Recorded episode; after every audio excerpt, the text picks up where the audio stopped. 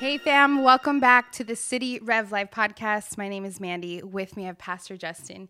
Each week on this podcast, we feature conversations on what it means to live like Jesus in a modern culture, how to navigate various relationships, and equip you to make a difference wherever you are.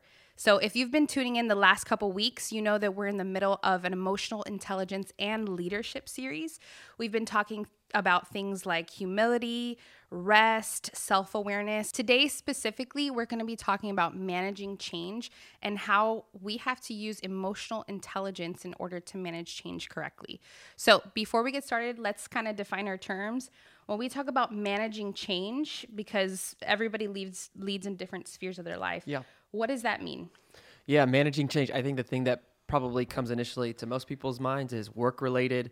Um, whether you live, you work in a large organization or even a small small business, change is happening. I mean, just think of all of the changes that have happened in the past 12 months. So we we have to navigate change all the time, but change also takes place in the home. I think of parents that help manage the change of getting their child ready for a new school or Yeah. managing the change of a new season of life. I think of friends having to navigate new seasons in their relationship. Um, and so there's change that has to be navigated, and it requires emotional intelligence in terms of how we ourselves process the change and then how we perceive others dealing with change. Change is difficult, it's hard. There are very few people who are very passionate and just love change, love a good change. We are typically attached to the things that make us comfortable and we like consistency. And so, this is a, a helpful topic for us to think about when it comes to emotional intelligence. Yeah, and we're going to be giving three key components on how to healthily manage change. Yes. And so, what would be when, when we're first thinking of a change that we're Yeah. going to have to manage in our lives or our families or our workplace or Mm-hmm. friend groups? Uh, what is a healthy place to start? Where do you suggest we start off with that? Sure. So, the first place to consider starting when you're thinking through change is to start with yourself. Um, and so, the first thing that's important to note is we have to commit to the change. Before you're ready to lead effectively out and encourage and manage someone else's experience of change and expectation of change, we first have to come to the place where we realize change needs to happen.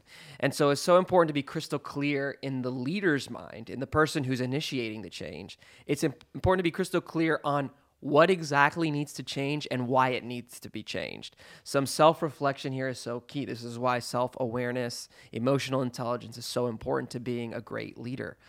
Uh, what happens if it isn't clear? What happens if, in the leader's mind, the change isn't something that's so obvious, so needed that there is nothing in the way of them going through with the change? Well, what will happen is inevitably that moment of opposition will come. The change will get hard.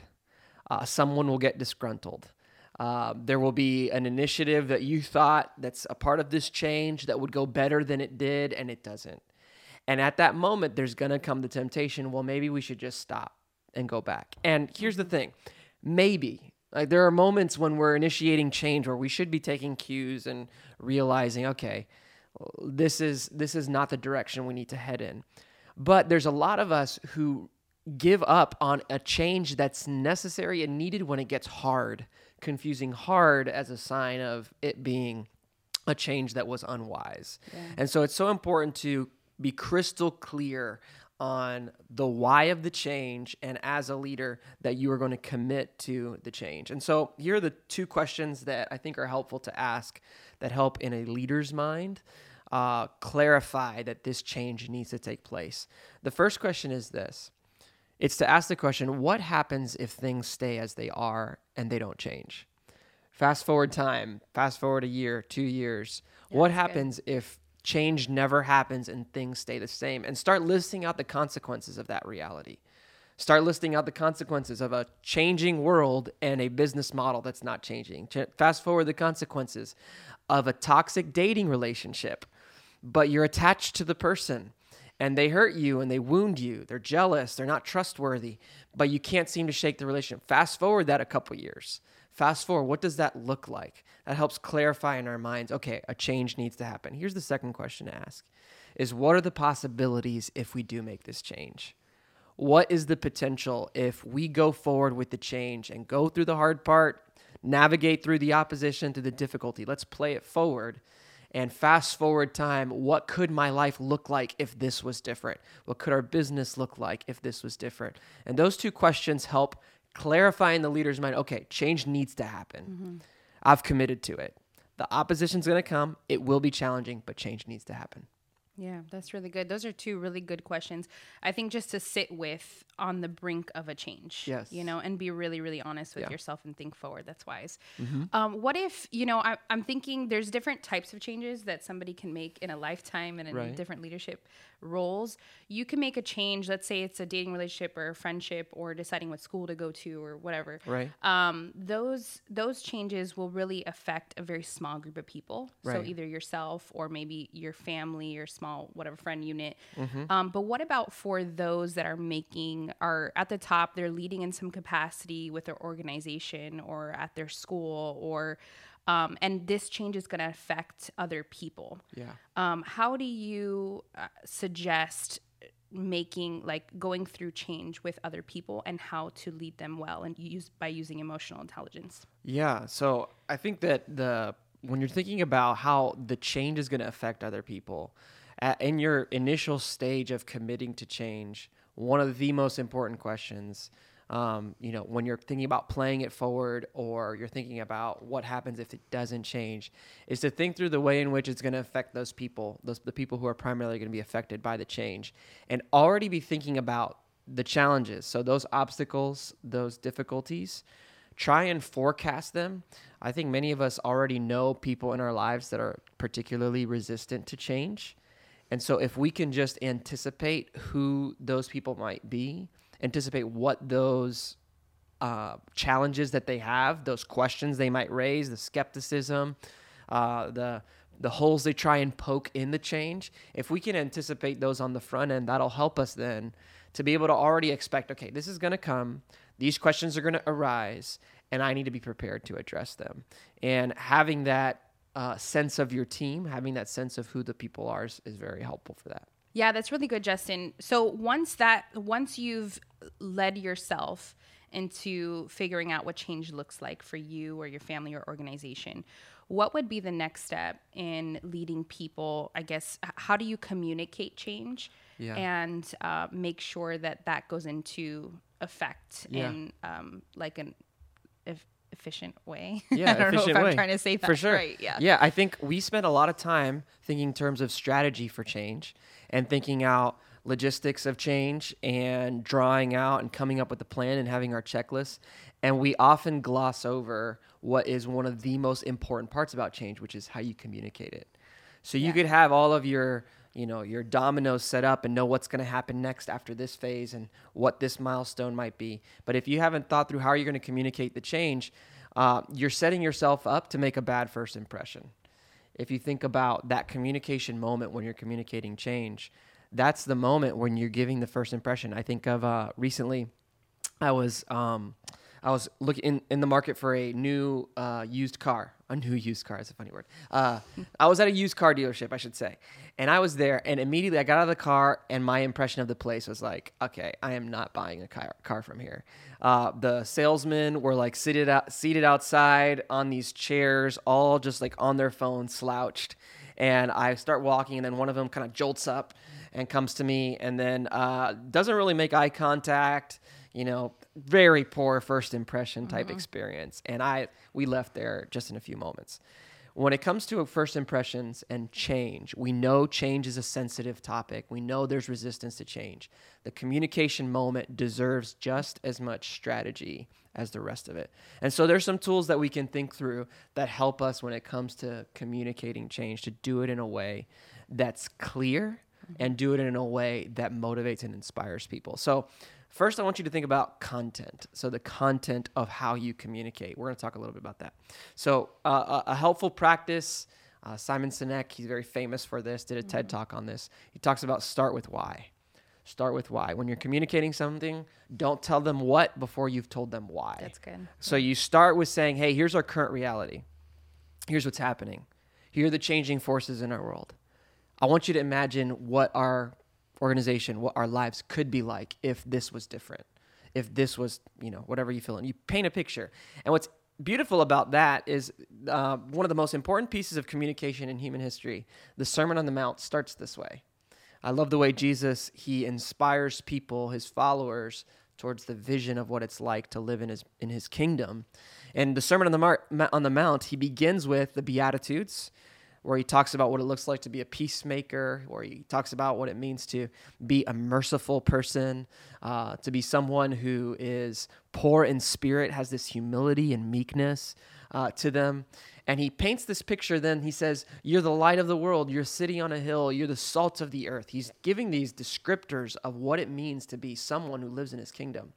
And following that picture, that vision that he casts, he now gives this, this beautifully described uh, exposition, this explanation of what the Old Testament Torah truly is all about. Mm. What God's heart for, for his people is really about. And he gets down deep underneath the surface of what the Torah does, and he gets to matters of the heart. And so he starts with why. He's bringing about this new kingdom vision, he's bringing about change and then he delivers the what and what it looks like and ultimately it would continue on throughout, the rest of his life and ministry. And so starting with why is so so important and it helps you again when you're forecasting where's there going to be resistance how can i in the way i communicate this in the way i describe the why of this this change how can i preemptively kind of fireproof uh, this this change that's going to be happening. Mm-hmm. So first, thinking in terms of the content of the communication, and then the second piece is to think through the audience of your communication. There's a really helpful way to think in terms of how you uh, of how you communicate um, to who first. So thinking in terms of concentric circles, uh, communication of change is one way you honor people. Um, you start with the people who are closest to the change. It might be the core leadership team and then it might be that specific department. Um, mm, think about times in your life. Have you ever um, heard about a change that was happening? and you heard it from someone who's like less connected to the change than you are and it almost feels like why didn't i know about that mm-hmm. yeah. why am i finding out about this change from you know Joe Schmo over here. Sorry if there's a good Joe Schmo listening. Why am Joe I finding Schmo out? is very offended right now. yeah, if your name is Joe Schmo, like you, it's a bad name to have. Sorry. No, um, but you, you find out from some third party that this change is happening. Oh, it feels terrible. It's like um, I think of an athlete who finds out he's getting traded by the media. You know, it's like that feeling of well, why didn't I know about this? Yeah. So the way we communicate change is so important in the way that we honor people. We, we, we're very careful to communicate, starting uh, the people closest to the change and then outward. And another helpful practice as you're thinking through the audience of your communication is to start with, consider starting with the key influencers. Mm-hmm. Every organization, every team has key people that their peers look to as leaders. Uh, it's helpful to get them on board beforehand, even bring them in on the change process where it's appropriate to help be a part of owning that change, having some ownership in the change, so that by the time the communication is out to the masses, uh, by the time you're communicating it broadly, there's already widespread support that you've done the hard work of having one on ones, having difficult conversations, addressing their yeah. questions beforehand, so that it's not me announcing to 500 people this is what's happening. And now 500 people are processing this right out loud first reactions and making side comments to one another. And so it's helpful thinking in terms of concentric circles to communicate change in smaller settings. Yeah. um, there are some changes that are so significant that you need to do the hard work the timely work of communicating one-on-one or one-on-three and then by the time you're communicating to the masses you've already got mostly nodding heads because mm-hmm. people are already on board and aware uh, of the change that's taking place. Yeah, I I love that example that you gave about Jesus and the Sermon on the Mount because I don't I don't think at least for me me reading that I'm not thinking like oh this is a great lesson on leadership. Sure. You know, like him vision and that's casting. Not primarily what it's about, right? right? But it, but definitely it's sure. there. You know, on how yeah. to cast vision, how to get people to to catch the vision so that yeah. like you said they own it so that when other people in the organization or sphere that you lead in is asking these questions or needing encouragement in the change, they Yeah. can be the people that now cast vision. It doesn't have to be you. Yes. You know, there's ownership, a collective ownership. Yeah. So that's really, really good. That's right. What about um, for, I guess, a change? I want to say a change that um, is like a long term change, Right. Or perhaps is a change that's going to affect many different areas in your workplace leadership sphere. Yeah. Um, how do you manage a change that requires a lot of time to kind of settle in? yes. Um, what are some like tips on how to do that with the people you're leading? Yeah, interestingly enough, I think Jesus is another great model of this. Um, in the Sermon on the Mount, we talked about how he gives them a picture. You are a city on a hill. You are the light of the world. You are the salt of the earth, these images. And then he goes on and says, okay, here's what it looks like to be a city on a hill. It means this for how you love your enemies and pray for those who persecute you. It means this for the way you view your money, for how you pray. Um, he also, when he was walking with his disciples, um, leading them, to, you know, forming their views about God and teaching them about His ways, His kingdom. One of the things that Jesus would regularly regularly do is he would have these check-in moments with his disciples. I think of the moment when Jesus talks to um, his his disciples and he says, "Hey, um, who do the people say that I am?" And you know, they respond, say, "Oh, some say you know the prophet, some say this, some say that," and then he turns to them and says, "Well, who do you say that I am?" And that's where Simon Peter famously speaks up, "Oh, you're the, the Messiah, you're the Son of the living God." And Jesus has these moments where they're busy, they're doing a whole bunch of stuff, but he has these moments where he checks in with his people to see where they're at. And I think when it comes to change, we need to have those check-in moments. I think that's the first thing. Is scheduled check-in review moments where you're getting uh, together in your teams in the in the flow of your organization, and you're checking in and saying, "Hey, we're, we're moving towards this. This is why." You're reminding the people of why we're doing the change. How's it going? I noticed that you know this is our numbers this week, and uh, you know this past month we were here, and we sh- we're forecast to be here. H- how, how's your work going? What do you think some of the causes uh, uh, are of it? And having open dialogue where you're inviting feedback is so so critical. And in the process of having regular check-ins with people, it's important to identify when there's moments of side talk, when there's moments of of gossip, of negativity.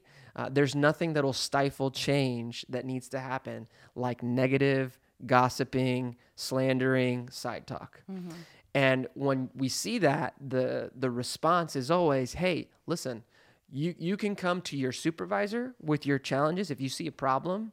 Come to your the person who can actually help do something about it rather than just this wasted sideways energy that doesn't do anything but sow anger, frustration, and division within the team.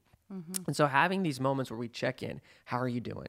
I think this is why it's also important that we have taken the step of communicating change because in the process we just talked about in step 2 of communicating change and uh, having that those conversations when you first communicate it, you can probably identify already who are the people that are going to have the biggest problem with the change. Mm, good. And so you have already a cue as to, okay, I need to check in more closely with this person to make sure they're not getting frustrated, to make sure they're on board, make sure they understand.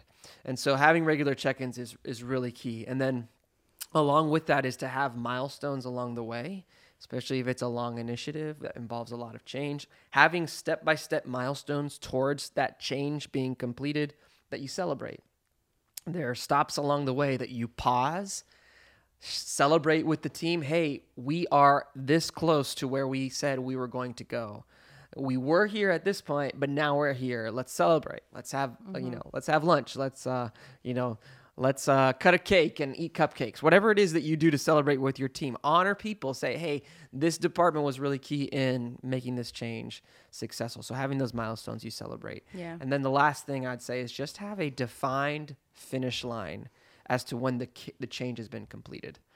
Th- There should be like a statement that you've crafted that says, "I will know the change has happened when dot dot dot." When this has taken place, Yeah. the change has been completely. And there might be a few things listed under there, but you know when it's there and then you celebrate that. you celebrate that that change has taken place and then you move forward yeah and i think to to that point it's so important for us to be in tune with our own emotions and our own Yeah. tendencies and um, emotional intelligence because this helps to know when there's going to be that side talk to know when there's going to be people Yeah. that are frustrated with the change Yeah. or just having to accommodate and get used to and transition to these next steps that they have to do to make this change happen Yeah. you know um, so just being very acutely aware of the people that you're Yeah. leading and knowing their tendencies their personalities Yeah. you know i think is such an important tie-in to being able to use our emotional intelligence in leading well Yeah, and I think it's important for people to know and for people to feel the freedom. I can voice my frustration Yeah. to the right person, right? In a healthy way. When I'm seeing something that the change is negatively affecting me or my team, then we don't want, you know, organizations and teams and families where it's, you know, my way or the highway, yes, people that have zero consideration for others. Mm-hmm. There might be someone who sees something that the leader needs to hear about. Um, so people are allowed to express, "Hey, this is this is making my work harder because of X." And if it was, you know, if they propose a solution, and if it was like this, we might be able to still move forward. We need to be able to have those moments where we voice challenges we're facing. But the thing that we can't do, the thing that we can't have if we're going to have a unified team, is have people's frustrations going and being sown all throughout the team and it just spreads like poison. And that will be the wall that stops that needed change from happening.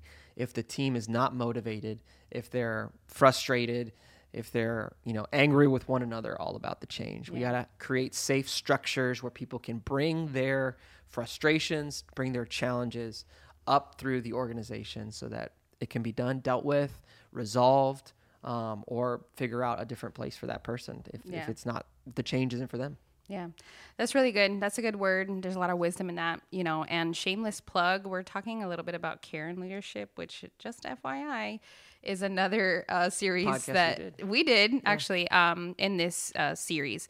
So if you want to check that out, if that interests you or helps you, we hope that today that encouraged you in your walk in leadership. And we will see you next time, City Rev.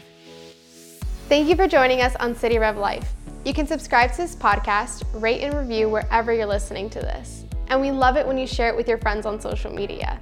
For more videos and content, go ahead and check us out at cityrev.org slash podcast or download our City Rev Church app. Have a great day.